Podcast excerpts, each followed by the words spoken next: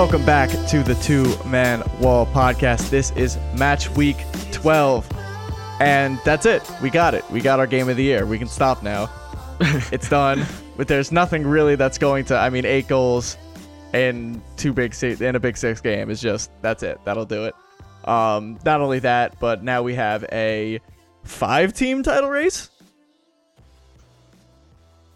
A third we, of the way we can say that for now. Let, let's you know, let's get our hopes up. Why not? I mean, it's only twelve. I mean, it wasn't but- it wasn't it wasn't really a five team title race last week, but all of a sudden now it is, thanks to some heroic efforts from Wolves and Chelsea.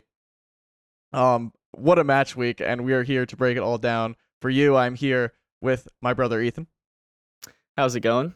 and yeah, juicy, juicy podcast this week. I mean, I was I was expecting a dip in quality after last week, but I think we're right back there again. Um, and VAR stayed out of it for the most part. For the most Yeah. part. Um, it, they're never going to completely stay out of it, but it, they're definitely not the headline this week, and that's all you can really ask for at this point. Um, but before we get into all that, Ethan has a little bit of an intro segment for us. Take it through it. Yeah, so just just some interesting, you know, stuff going on in the world of Twitter, uh, or I guess X now. Uh, so I don't know too much about British politics, but apparently the Conservative Party in Britain uh was appointing some new members to their cabinet, and they decided to take a transfer deadline day for Fabrizio Romano style approach to to these tweets. Uh so the the first tweet uh says in all caps here we go with the little uh, siren emoji just as Fabrizio would with the uh British prime minister you know saying that he's going to appoint some uh cabinet members. And then under this tweet actually Fabrizio Romano commented with like a uh like eyebrows raised mouth open emoji. But some some of the other tweets in here um Vicky Atkins to health here we go uh the NHS has record resources with the conservatives uh there there's some great ones here he's back fire emoji congratulations David Cameron um agreement reached for uh Laura Trott. I mean there's some there's some absolute gems in here that you kind of just have to see for yourself to really get the sense of Yeah. how realistic it is for compared to like a you know just a normal you know club transfer announcement it's it's just great it was just a great day for soccer twitter I, I saw all this. Actually, I, di- I never even got to the. Sometimes that's the way the algorithm works. Is they never give you the original. They just give you Mhm. the people like commenting on it, and that's how you get to the original. It's that way in TikTok too. Um, but yeah, this was this was hilarious, and job well done to the uh to the folks in the uh parliament. They I, I don't I, is it like a some party that did it? Is it a party of of of uh like British politics that did it, or was it the actual parliament? um no it was the it was the official conservative party Oh, uh, okay. that tweeted these out um and surely they've just gotten like a social media manager from like ipswich Yeah. to be like their social media manager or something because Killed it. That that's what it feels like. Yeah, absolutely hit the nail right on the head. Um yeah this was this was good fun on twitter certainly. Um um and with that we'll roll right into some match week 12 coverage starting off with our first of three feature games. It's wolves 2 spurs 1 and it was not that way for very long. Um i believe it was yeah brennan johnson's first uh spurs goal um in the third minute puts a beaten, bruised and beaten Spurs team ahead. Uh, a lot of team, a lot of commentators doubted what this team would look like, including myself, including the person staring at me in front of Zoom right now. Um, they came out and scored the third minute. Nine, 89 minutes later, 88 minutes later, Pablo Sarabia gets the equalizer in the 91st. And then six minutes after that, Mario Lemina gets the winner. Molineux, just a brutal place to play right now. I Wolves take all three against at the time I think league leaders Tottenham Hotspur. Um, and this may be the first domino to fall for a Spurs team that is really, really brutalized right now with injuries. Yeah. Um. Before we go any further, first of all, I think we just have to acknowledge how absolutely world class that goal from Pablo Sarabia Oh, was. sure. Yeah. Um, I mean, just the first touch to take it. Well, I shouldn't even say take it out of the air, but to control it in the air and set himself up. I mean, just absolutely perfectly. Does not break stride No. before he just lashes the volley at Vicario's near post. Um, yeah, just absolutely fantastic goal. Um, but yeah, this was like you mentioned. This was sort of uh undoing that a lot of people saw coming just because the Spurs team missing James Maddison, the creative centerpiece of this team, missing their two center backs, two starting center backs who are three notches above Yeah. the the options. I think it was Davies and Dier who started yeah. uh, as the two center backs in this game. So obviously, big big uh drop in quality there. Um, yeah, and still missing Udogie too on the left hand side. So, and it's gonna be like that for another couple games. I mean, Maddison and Van de Ven gone till January at least, and then next two games, Udogie and Romero still gonna be suspended. So, yeah, this was listen. Molineux's proven to be a place that is not easy to get three points at. Uh, but looking ahead to Villa and City, this was a game where they really would have wanted to take some points. Yeah. This is. I think they n- almost needed to because one festive fixtures in general are just pretty brutal, and you need a deep squad going into that. I think that right now there's a lot of teams that are beating up. Man United, same thing. Um, Newcastle. we'll get to them later. Yeah, Newcastle. I mean, yeah, Newcastle's like shell of the team they were. Um, but yeah, th- uh, this is this honestly a game you need to get points out of. Can't, you can't lose it certainly. Um, maybe you can justify a draw, but like, yeah, going to the festive fixtures, Villa and City, like you said, like this, it's gonna be tough. Right now, their number one midfield is Sarr Bissouma Højbjerg, and that is just screaming out for a creative piece, and that creative piece obviously is James Maddison, and he's injured. Um, I, I don't see how a midfield like this would be really be able to generate a ton of wins in the Premier League, to be honest. As well as they've played, I think replacing James Maddison, who is their most creative player, with Pierre Emile Højbjerg, who is probably their least creative midfielder up and down the academies. Um, it, it's just a it's a, it's almost a change of identity, and that is not what you want when you're contending. What it was what they were through 11 games contending for a title. Um, I'm not gonna say they should totally shift their uh you know goals to just maintaining top four at the end of 38 games, but it might be damage control until they get at least one of the two, Van de Ven or Maddison back. I, Maddison, I said it before, losing Son or Maddison for more than two months is going. That's it. Like title hopes over.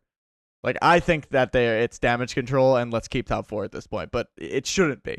But I think it is because I, that it should not. And again, I said it before. You can go back and take the exact quote. It's not because of you know how poor the rest of Spurs are because they have been playing well. It's really a testament to how well James Maddison has played.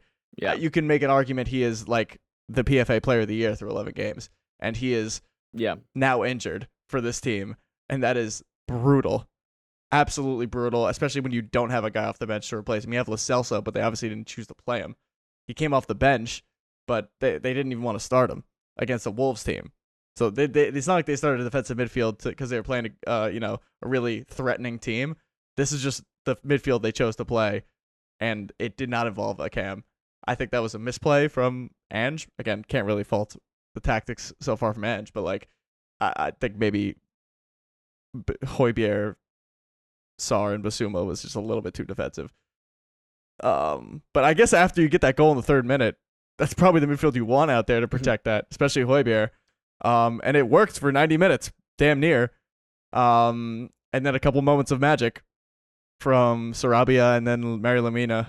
Um, yeah, I mean, it, it, I think it, you know football's so funny how it works like that. Like basically they stole three points off of Sheffield at home when they were down one nothing, and then they had to Mhm. stolen right back at Molineux. So it really, it really that's the beauty of a 38 game season is it usually comes around. Um, and it certainly came around for Spurs on the day. Let's give some credit to Wolves real quick. Uh, they they're fucking flying right now. Like this is this is like I this is a guy Yeah. team I had predicted to finish 18th flat, and now they're up to 12th and have no signs of slowing down. Really, I mean they passed the eye test too, because it's they're not just like you know they it's 17 shots to six in this game. Like there's no there was no yet red card. It was 17 shots to six, four shots on target to two. That's I mean it, it seems like they were on the front foot for a lot of this game and against the top of the table, quote unquote top of the table, not the same personnel, but top of the table Spurs team. Uh, Molineux is all of a sudden a fortress. Yeah, no, Wolves absolutely deserved at a minimum a point in this game based on the balance of play. Um really after the uh Brennan Johnson goal, Spurs didn't really create a whole lot and Wolves definitely had their chances. Cunha missed a really good chance in the box. Hwang Hee-chan missed what I would say is the best chance of the game.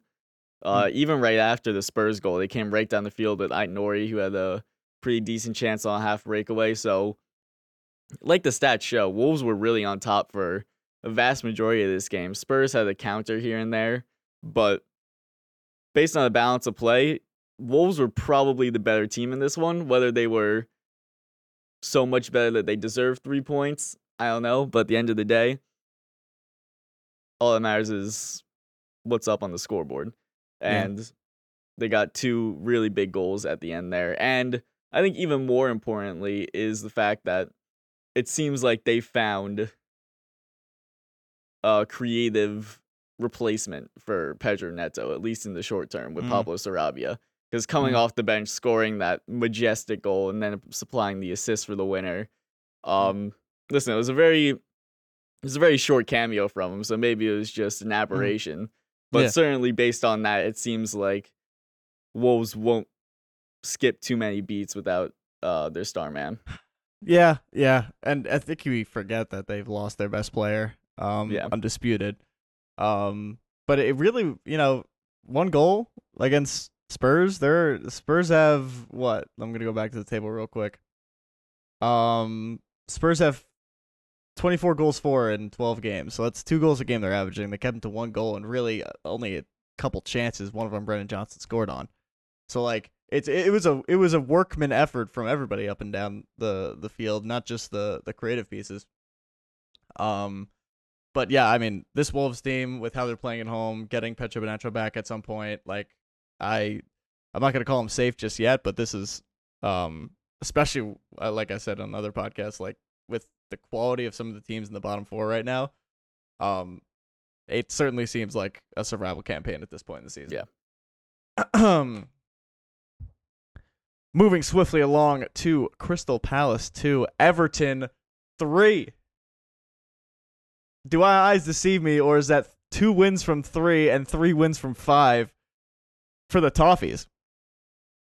Uh, somehow it's true, and I think we're starting to get into the realm of considering the possibility that Everton may not be a completely shit football team. Yeah. I mean, what are Everton fans gonna do for the last six weeks weeks of the season if they're not stressing out about relegation? Like ticket sales are gonna drop. sure. um, but Everton took the lead three times in this game. First time in the first minute from Mykolenko. Second time in the 49th from Abdoulaye Doucouré. And for a third time, Idrissa Gueye, a player that I would have had to think about before I answered whether he was still playing at the club because I wasn't entirely sure he was still there. But he was, and thank God for Everton that he was because he scored the winner on Saturday. Uh, goals from Crystal Palace came from Eze in the fifth and Odsonne Edouard in the 74th, both of my fantasy team. And Everton are all of a sudden in 14th place, eight points clear of the relegation zone, 12, 12 games in. I mean, Sean Dyche. That's what he does. Scoring three goals in the game is not what Sean Dyche does. I don't know what I don't know what sort of game this is. Uh, but yeah, I mean, ten points from a possible fifteen in the last five games, and eight goals too. Three or two three goal performances amongst those past five games, and two consecutive away wins for the first time in three seasons.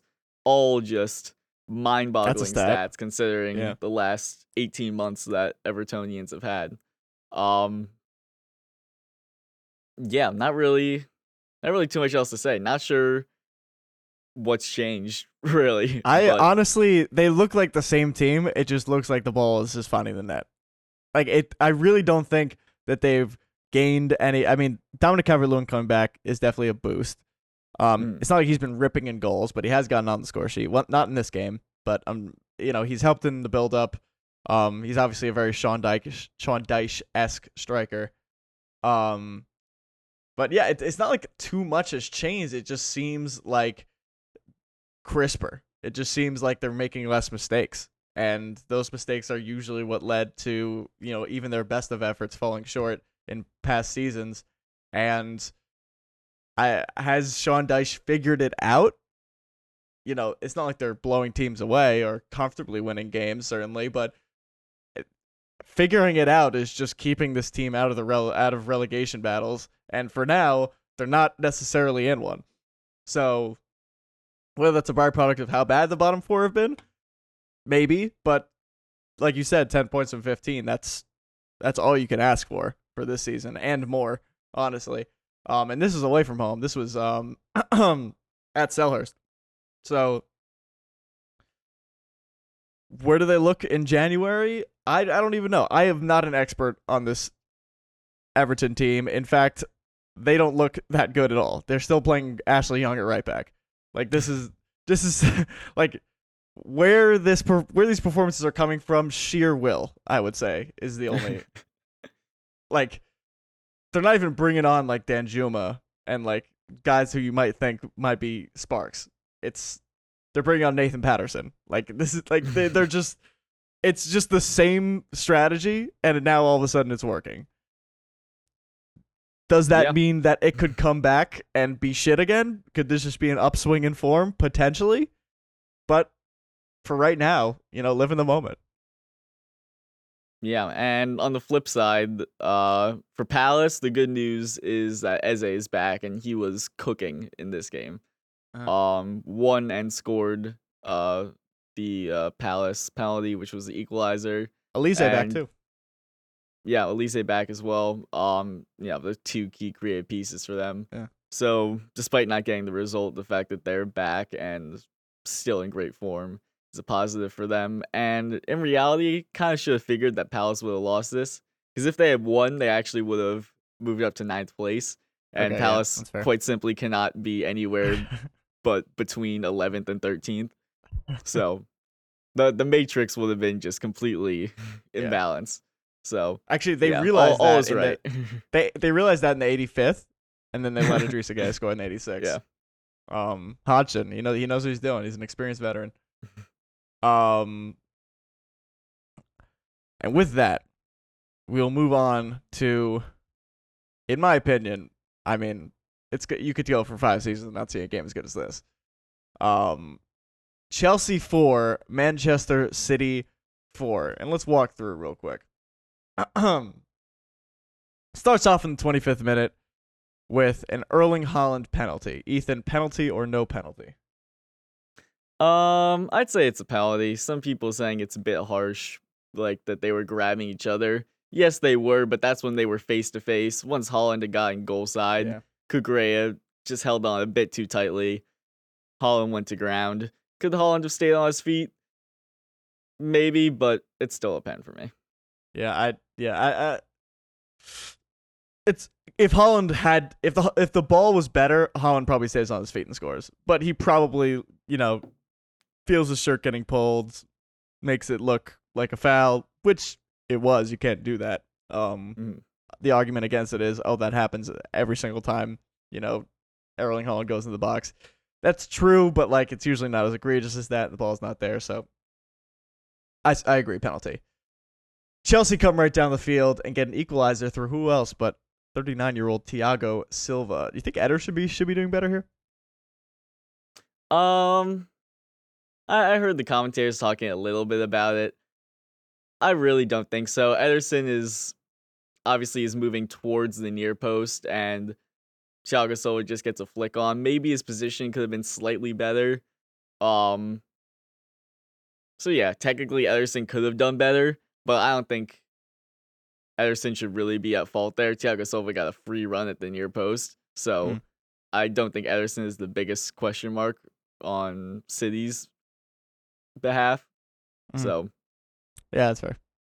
Um, so that makes it one-one, and then Raheem Sterling comes down, gets on the end of a Reece James, I believe, took it off of uh Ruben Dias's heels. This was yeah, it was Gvardiol. Oh, right, it was Gvardiol. yeah, Um, yeah, Reece Gvardiol made an absolute mess of a ball that was just kind of behind him off a deflection, yeah, and he never really got his feet set, and it kind of just caromed off the back of his Yeah. heel. He was going one way, the ball was going the other. Falls right to Reece James, who had an easy slot across to Raheem Sterling, who was right place, right time, and Chelsea take the lead at Stamford Bridge against Manchester City. Gvardiol's Uh, market value hadn't gone down that much since the uh, World Cup semifinal. then the equalizer, the second of two more, three more equalizers that would happen, um, comes from Manuel Akanji, an absolute free header. This one is purely just somebody losing their mark. Um, Yeah, obviously Chelsea's back line has been a little bit unstable this season, and I think that was a byproduct of that. Halftime hits two two. Brutal goal to give up in the spot they were in. Um halftime restarts. Erling Haaland wastes absolutely no time getting on the end of a cross. Erling Haaland goal, just diving towards the net, being a target, and force the ball over over the line in any way he could. Almost almost got a called back for a handball, but the ball just cleared the line before it hit his wrist. So that would make it three two. And then Nicolas Jackson in the sixty seventh um gets another onto- absolute world class goal, might yes, I say? absolutely. um, gets onto the end of a parried save from a pretty well struck Conor Gallagher shot. Um, John Stones, who was next, the one next to Nicolas Jackson when Gallagher was about to strike it, like slides for some reason. Oh, I, I was literally just about to point that out. I was dying when I saw the replay of this because the original shot is like easily like seven, eight yards Yeah. to his right, and he's just Yeah. doing it just for shits and giggles, Yeah, and that directly leads to yeah. Nicholas it Jackson ends up that it was rebound. his responsibility to Yeah. clear off the rebound, and Nicolas Jackson just has an empty net to put it into. Still has a little bit to do. Wasn't like you know a free the freest of tap ins, but um still something he should be doing. Obviously, he should have scored- 27 goals. he this scored year, so- two more difficult goals this week than that. That's true. Um, Nicolas Jackson up to four in the league, I believe, or five, Up Might to have five. six. six, six. Oh my gosh! Yeah, crazy. This Time to have a believe this is the world we're living in. we need to start a dialogue. Um, so that's the third of four equalizers in this game. Twenty minutes pass. A series, a parlay of events, a parlay of deflections leads to the ball coming to who else but the born and bred game winner, Rodri, who hits it to the right of the net. Roberto Sanchez dives left. Uh, Robert Sanchez dives left, and it parries off God knows whose ankle and goes into the side of the net. And everyone thought that was going to be the winner, but it was not. Balls worked into the Man City end, finds Armando Broja, substitute Armando Broja, takes a great first touch in the box, gets Ruben Dias on a desperation slide tackle, and completely takes out uh, Armando Broja. This one is pretty nails on penalty. Um, even Anthony Taylor got it right on the field. That's how you know it's a goddamn penalty. Um, and the Premier League's newest pen merchant, Cole Palmer, slots it away for four four. Wow. Take a deep breath. That was certainly uh, and uh, and not just a game of the season because it was eight goals. Game of the season because like there was just so much that happened, and like it, it was it, it was in the balance and four equalizers.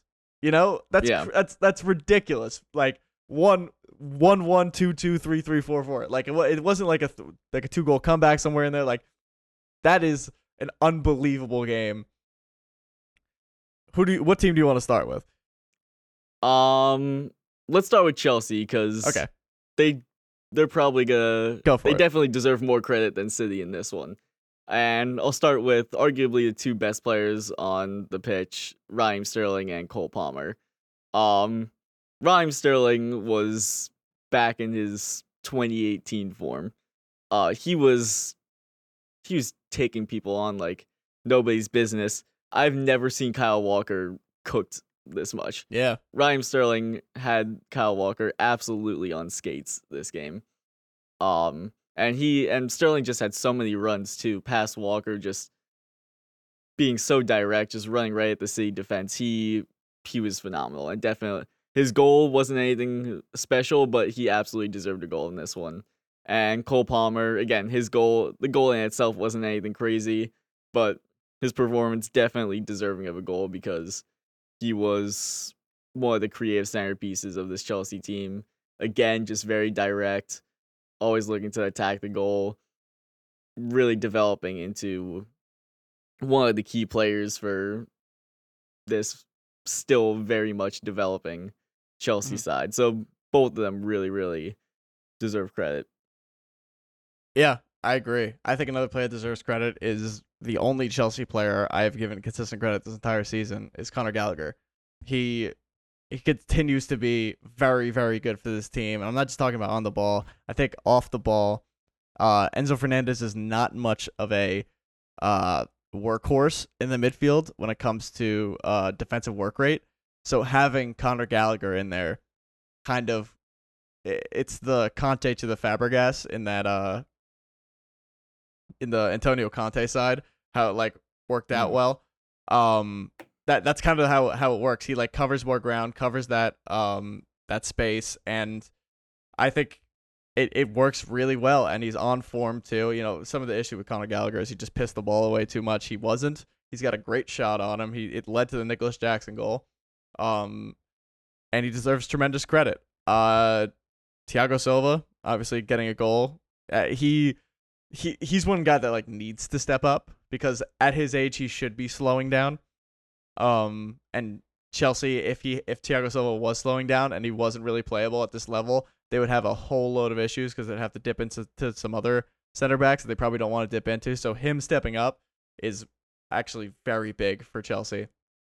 Um Cole Palmer, Raheem Sterling. Obviously Raheem Sterling like in his he's still like what is he 27 like he should be in his 28. prime 28 like he, this is his prime years you know?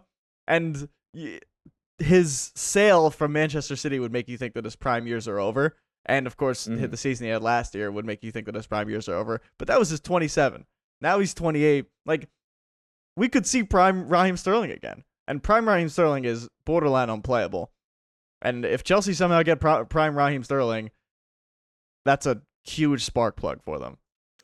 Um, some other guys that I think, even so, in a four-four game, should have been stepping up more. Nicolas Jackson.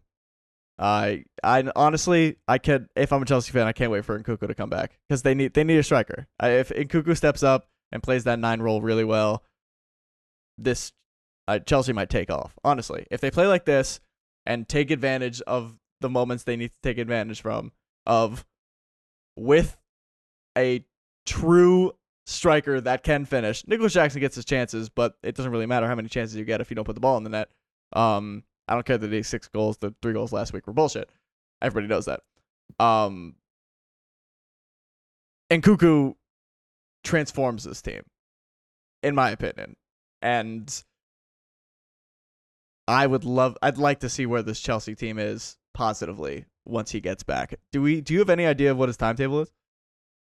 Um, I kind of thought it was in around like soon, like late November, Yeah, early December, December, maybe. Yeah. Again, very. I'm just going off of what I heard like months and months ago, Yeah. but I feel like it's not too far in the future. Yeah.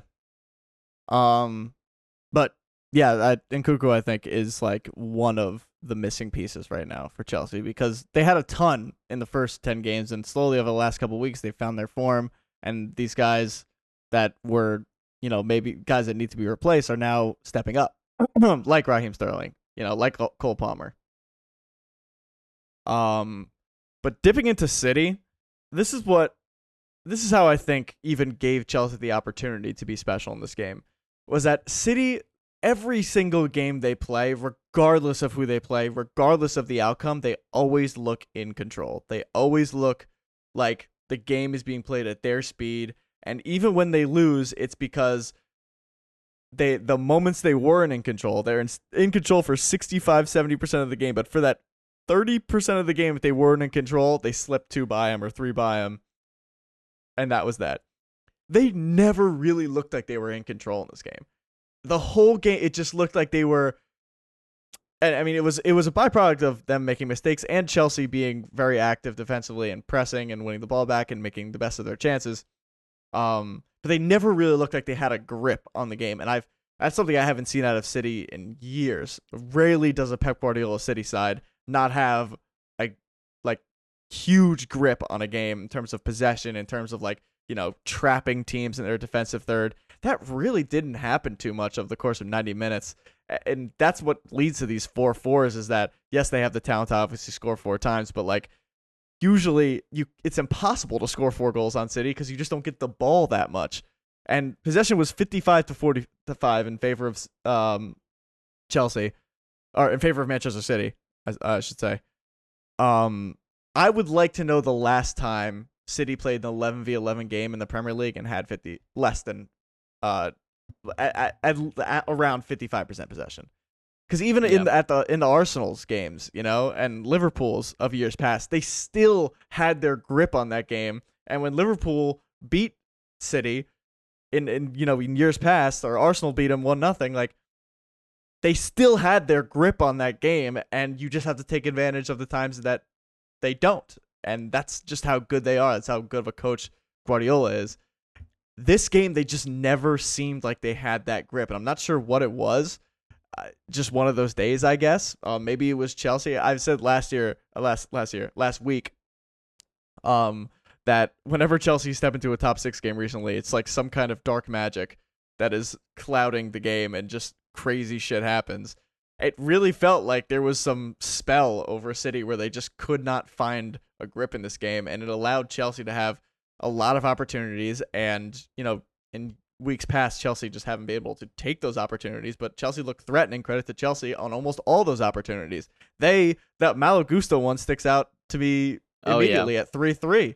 That was, Mhm. I mean, that uh, that's harder Yeah. to miss. Um, I mean, obviously left foot for a right-footed wing back at that, but like you know, that's a chance. That's a golden opportunity. That's a 0.8 xg right there, and like that that's that's the kind of chance generation Chelsea was looking at. I, I don't doubt that the xg was probably be very probably very close or even in favor of Chelsea. Yeah, I think the the 55-45 possession I think tells you just a lot about how open this game was cuz it wasn't like Chelsea's press was just insanely good and they were taking the ball off of City. What it really was is that every time City had the ball, the game was just so open that every time they were just countering right down the field and generating some sort of opportunity, a shot, uh, final third pass, whatever. There really wasn't much time for possessing the ball because Chelsea were coming at them, you know, with a lot of numbers. And whenever City won the ball back, there was room to attack. Especially in the second half, it just felt like there was really never any really long spells of possession just because it was so open. So again, it just made for such an entertaining game.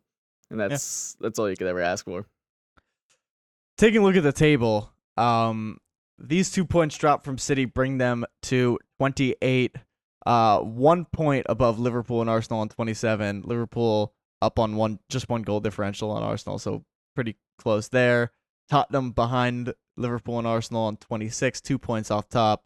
Um, and then Aston Villa three points off top on 25 in fifth, and then there's a little bit of a gap in Manchester United. So this is a this is I mean this is exciting. This is exciting stuff. 12 games into the season from a neutral point of view, there's nothing you can't really ask for more than this, especially Aston Villa, like of all teams, to be there.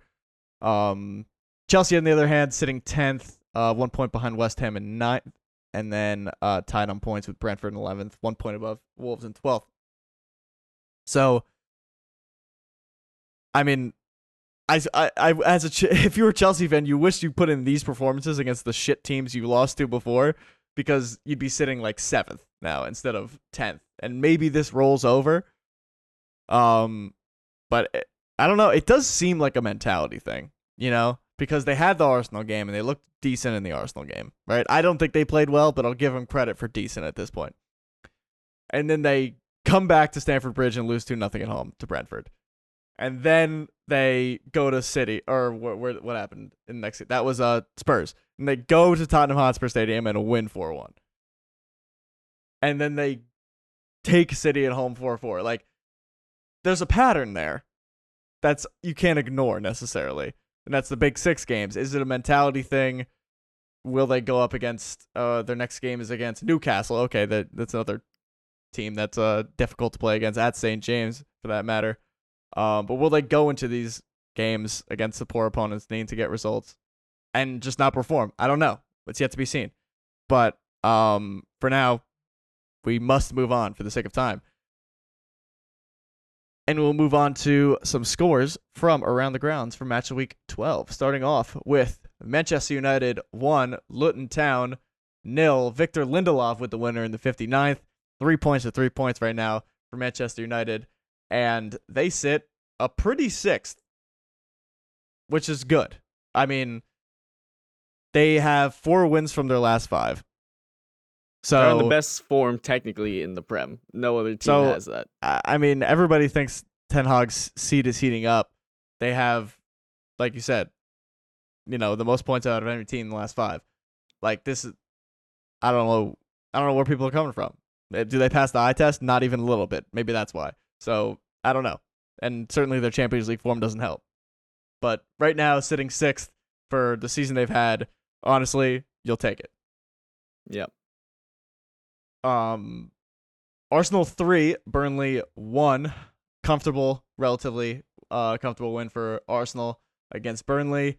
Uh, Fabio Vieira taking a red card in the 83rd. I mean, not really much could have done there. Kind of just went in. I don't think I don't think he was even like malicious. I think he was just protecting himself. It's it's a red card. Like that's how you injure players. Like that's what you're trying to protect. Like it's a dangerous challenge technically.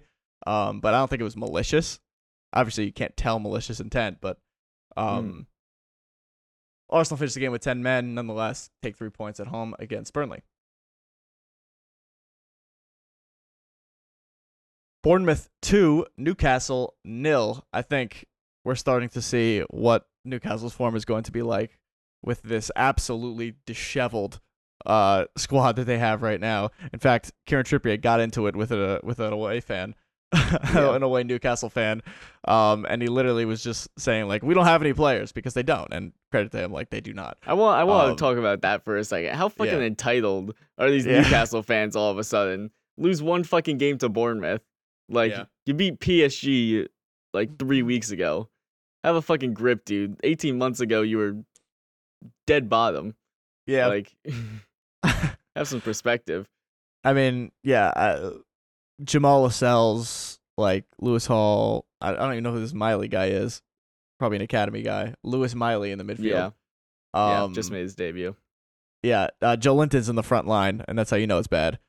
Um, yeah, this is it's dire times right now for Newcastle United, losing Tonali to injury, losing Botman, to, or not Tonali, Tonali to suspension, Botman to injury, Isak to injury. Isra, uh, Isak's coming back, actually. Um, also, Callum Wilson was injured for this game.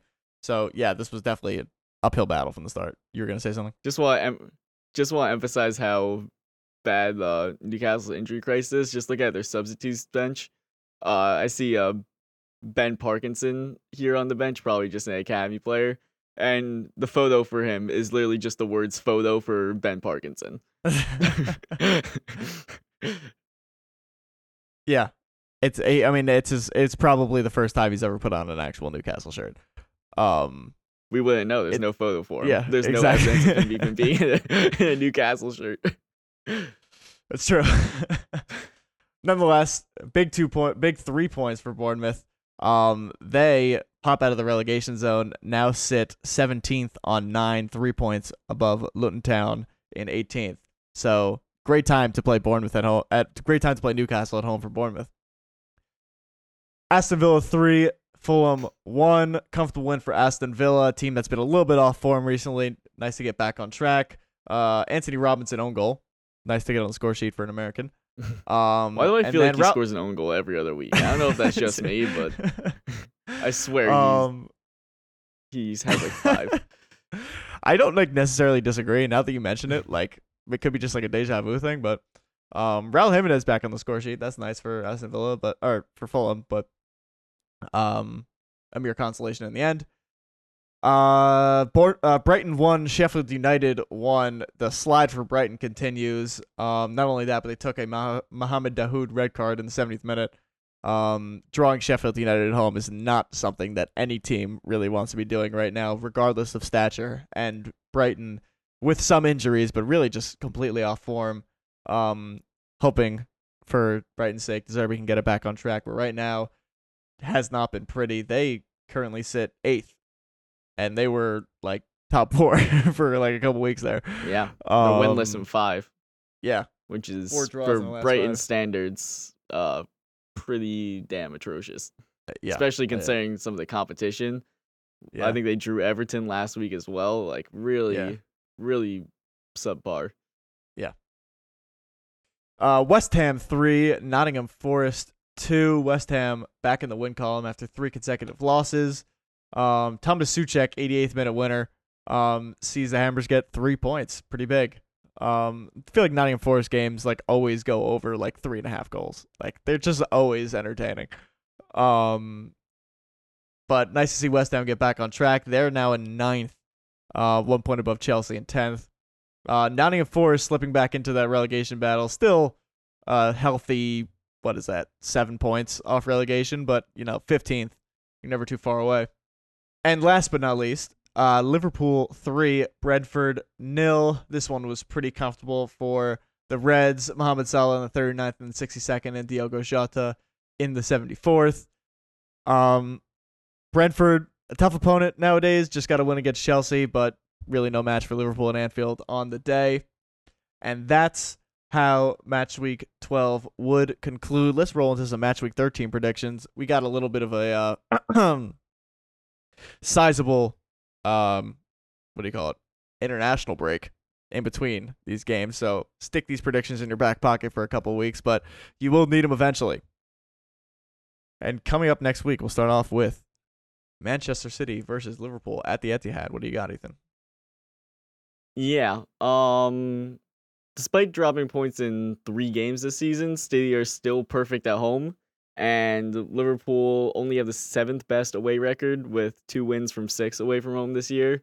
So even though on paper this looks like a really tight matchup, uh just because of the uh the records this season, I'm to give City the edge and give them a 2-1 win at home.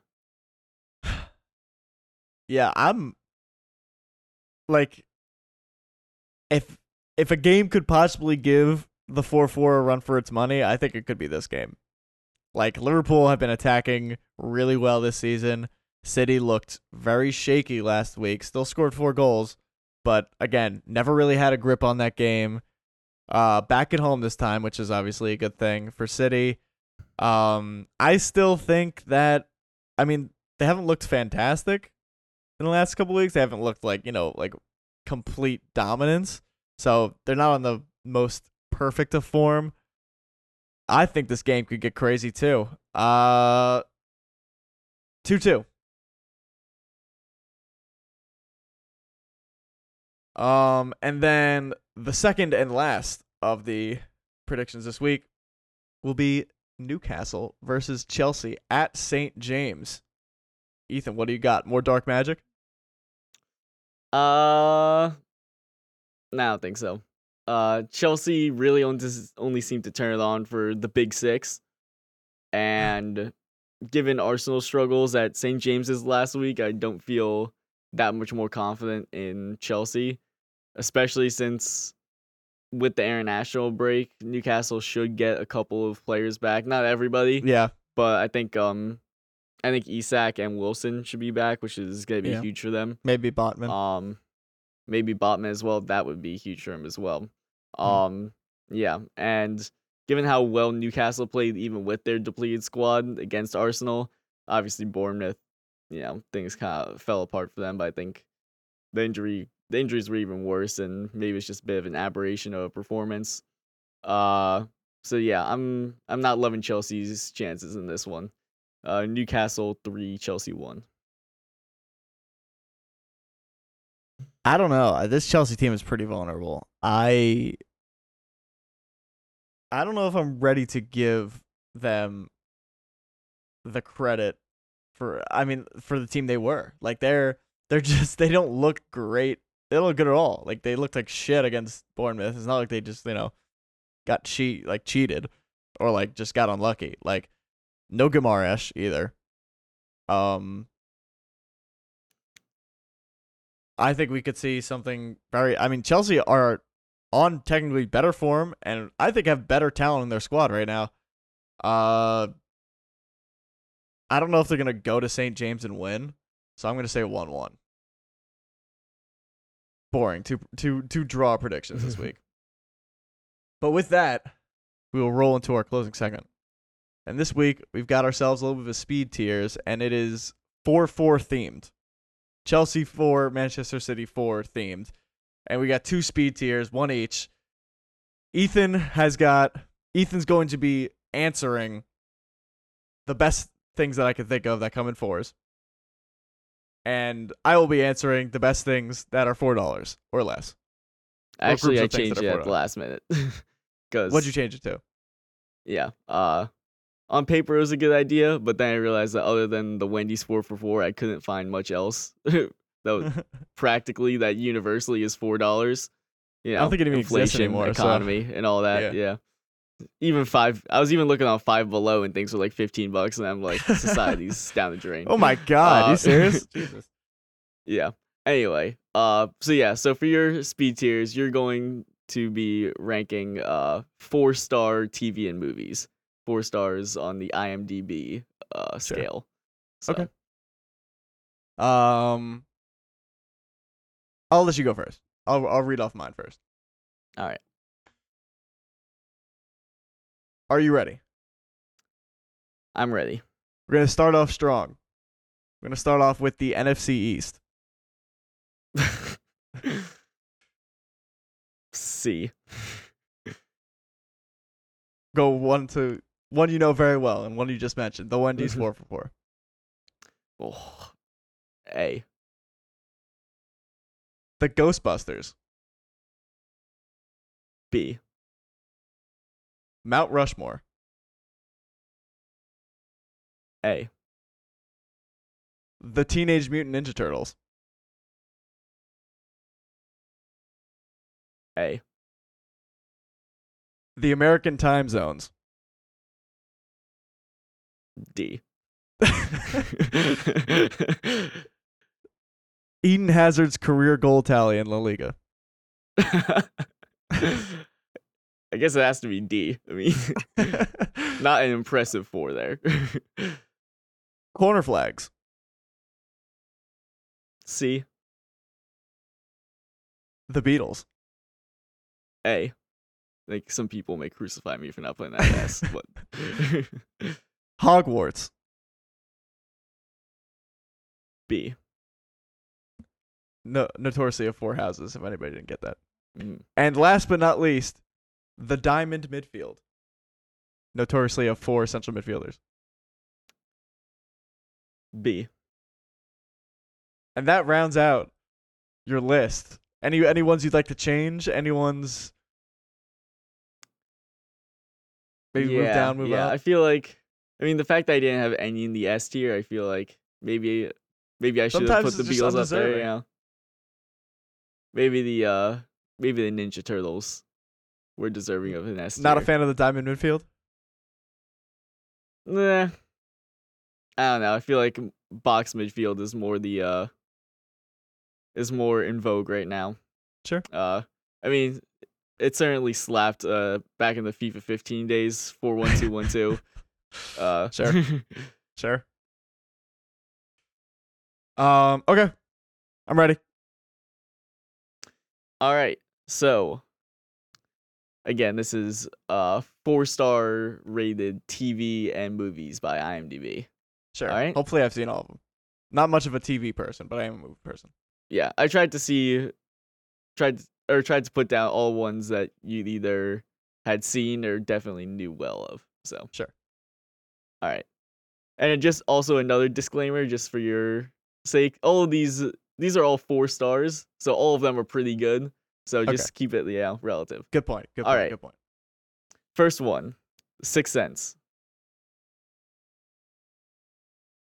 B. Brooklyn Nine Nine, Oh. S. Community, Never seen. Seen a couple episodes. It's good. I'm a McDonald Glover fan. I'll say A. Finding Nemo, B. Doesn't really hit me. Ferris Bueller's Day Off, Mm. A. Classic. The Hang The Hangover. C. Not my kind of movie. Really? All right. Uh, The British Office. That I truly have never seen, but I hear it's very good. Not as good as the American Office though. So we'll go C. The Wolf of Wall Street. A. Good movie. Regular Show. S. Quickest S. Super bad. I'm conflicted because I like that movie, but it's just like so over like watched honestly. So I'm gonna say B. And final one, Spider Man No Way Home. Uh, C. Compared to the other one, C. I like Tom Homecoming better. All right, all right. That rounds it out. So yeah, Brooklyn Nine Nine and regular show in the S tier. Happy with that? Yeah. Yes, very happy with that. I mean, Brooklyn Nine Nine. If you haven't seen it, like, go watch that. It's it's just fantastic. And Andy Samberg. I everything Andy Samberg's ever done, I've liked. So maybe it's just that. Um, Pop Stars no, is like top five movie for me. Um, oh yeah, fantastic. and uh, regular show is just iconic. Like, for, it's one of those shows that like you watch as a ten year old, hilarious. Watch it as a twenty year old, hilarious. Like same thing with Yeah. uh, It's timeless. what's it called? Yeah, same thing with Amazing World of Gumball. If you haven't seen Amazing That's World of ex- Gumball, Took so it good. right off my lips. like it's it's just never not funny. Like yeah. exactly. I was, I was Um, honestly surprised a lot of these were only four stars. Like I was expecting, uh, like Ferris Bueller's Day Off, Wolf of Wall Street. I'm surprised those weren't at least Yeah. four and a half star movies. Yeah. Wolf of Wall Street is like I just another sh- movie that's like I guess very just, like, good, Kind of but just cult like classic. yeah, it's like And by cult I mean frat it. boy classic. Yeah, yeah. I'm just around with so many finance bros. I'm around Yeah. so many finance bros all day at business school that I'm just like so fucking over that movie. Mhm. It's fantastic, and if it's on, I'll watch it. But like, good list, good list. That's why I didn't put American Psycho on here. I thought it'd just be too finance Yeah. bro uh Exactly. focused. Sigma male. Yeah. Um, and with that, we'll round out the podcast for this week. Match week 13 coming up, not this week, but next week. Enjoy your Thanksgiving. Um, we will not have a podcast next week. I will be stuffing my face. Um, but I will have the um club, the collegiate club soccer national championship uh tournament, which I'm playing in this week. Um, recording this on Tuesday. I'm actually leaving for the airport tomorrow morning. Still got to pack in classic Braden fashion. Um, but yeah, six games in three days. I don't know who came up with that idea. That's like a human. That's like a human rights crisis. Like you should not have to be doing that at my age. Like uh, seriously, like the Coast Guard might come down and shit. get involved. Seriously, like I played four games in two days for regionals, and I had to ice bath twice. Anyway, wish me luck on that. Uh, that starts on Thursday, and with that, we'll see you in a couple of weeks. Adios. See ya.